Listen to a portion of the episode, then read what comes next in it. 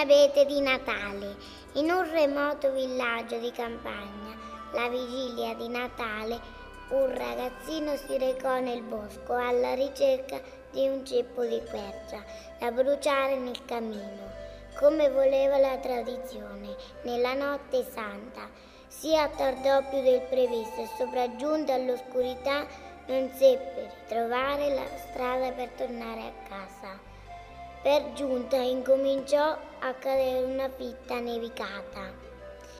Il ragazzo si sentì assalire dall'angoscia e pensò a come nei mesi precedenti aveva atteso quel Natale, che forse non avrebbe potuto festeggiare.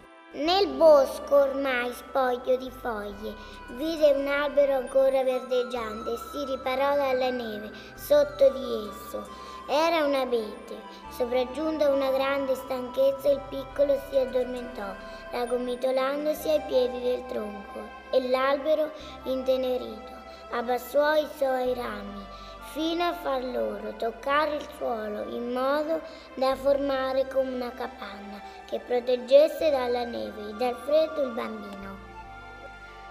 La mattina si svegliò, sentì in lontananza le voci degli abitanti del villaggio che si erano messi alla sua ricerca e, uscito al suo ricovero, poté con grande gioia riabbracciare i suoi compaesani.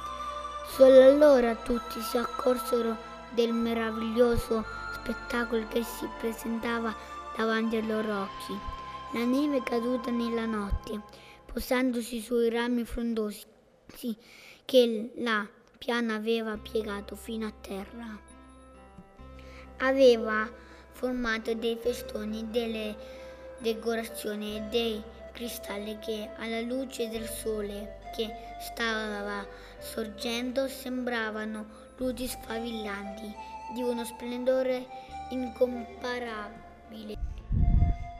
In ricordo di quel fatto l'abete venne adottato a simbolo del Natale e da allora in tutte le case viene addobbato ed illuminato quasi per riprodurre lo spettacolo che gli abitanti del piccolo villaggio videro in quel lontano giorno.